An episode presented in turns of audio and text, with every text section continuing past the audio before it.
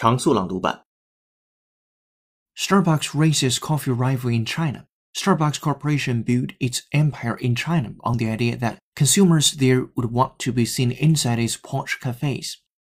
Now the Seattle-based company is struggling to keep up as local upstart Luckin Coffee wins over a new kind of Chinese customer, one who wants their caffeine jolt delivered in minutes.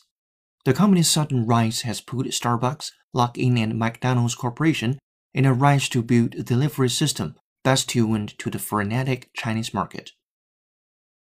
Behind high streets filled with independent cafes, posh delis, and expensive flower shops sit grand Regency houses. Behind high streets filled with independent cafes, posh delis, and expensive flower shops sit grand Regency houses. They also face competition from local upstarts in markets where no such rivals previously existed.